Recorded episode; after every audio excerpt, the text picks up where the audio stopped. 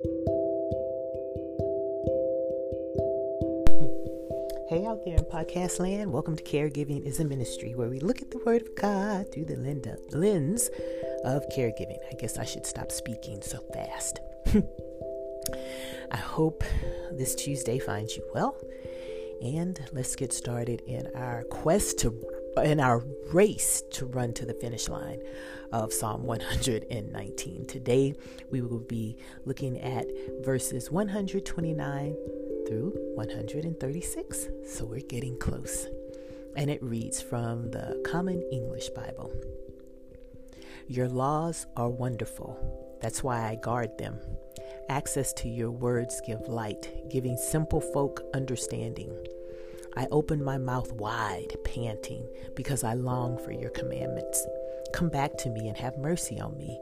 That's only right for those who love your name. Keep my steps steady by your word. Don't let any sin rule me. Redeem me from the people who oppress me so I can keep your precepts. Shine, shine your face on your servant and teach me your statutes. Rivers of tears stream from my eyes because your instruction isn't being kept. Today, our psalmist continues to show his love for God's instruction while revealing a little more of his heart. In verse 129, he professes awe of God's instruction. His statement of guarding them isn't to be taken literally as if the scrolls of the Torah need to be need to have a security guard. No. He is expressing that because God's word is so precious that he will not take them for granted, that he will meditate on them and hold every instruction given to him close to his heart. That is what he means by guarding them. During one of my courses, I learned the literacy rates during this time frame were very low. Therefore, the chances of anyone being able to read was extremely rare.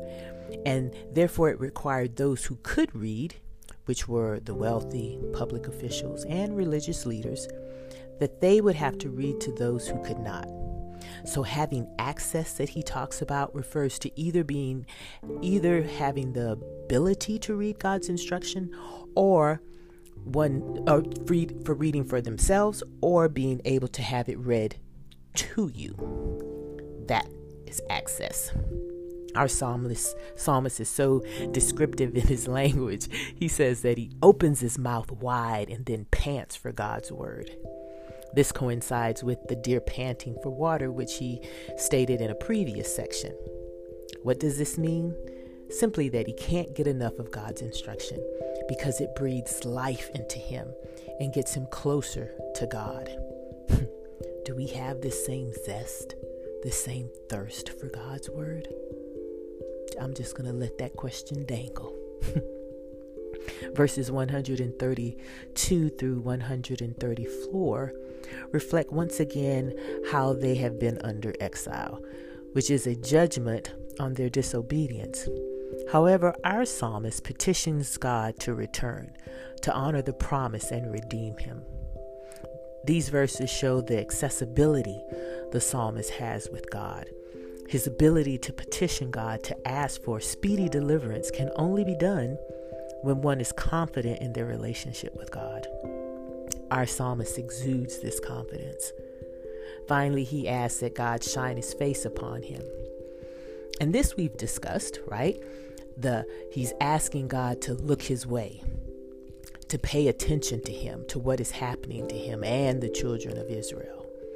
And finally, I think we get at why our psalmist is so broken. It isn't solely because of the exile, but it's the cause of the exile. The last verse, verse 136, validates that Israel has not been living in accordance to God's instruction. And this deeply wounds our psalmist. It causes him grief and anguish as he indicates through tears that stream from his eyes. Once again, he's very explicit. But I think this speaks directly to the heart of us as caregivers. When we see the pain and the suffering of our loved ones, what they're experiencing, and there's nothing that we can do about it. Their suffering may or may not be the result of something that they've done. But either way, it doesn't ease our suffering in watching them suffer. Therefore, our tears stream down our faces too. So, what do we do in this situation? We pray. We dig our heels in. We trust God. We read His Word. We remember that His Word is wonderful. We open our mouths wide and we pant for His presence, for His peace. Because in doing so, it creates a solid foundation of faith. The faith that will allow us to put one foot in front of the other during this season of caregiving. The faith that will continue to allow us to do the very best that we can do for our loved ones. And to faith and a faith that will carry us through the end of our caregiving season, knowing that all things will work out toward our good, toward our loved ones' good, and for God's glory. Let's pray. Lord, we come acknowledging that your word is wonderful. Help us to guard your word in our hearts.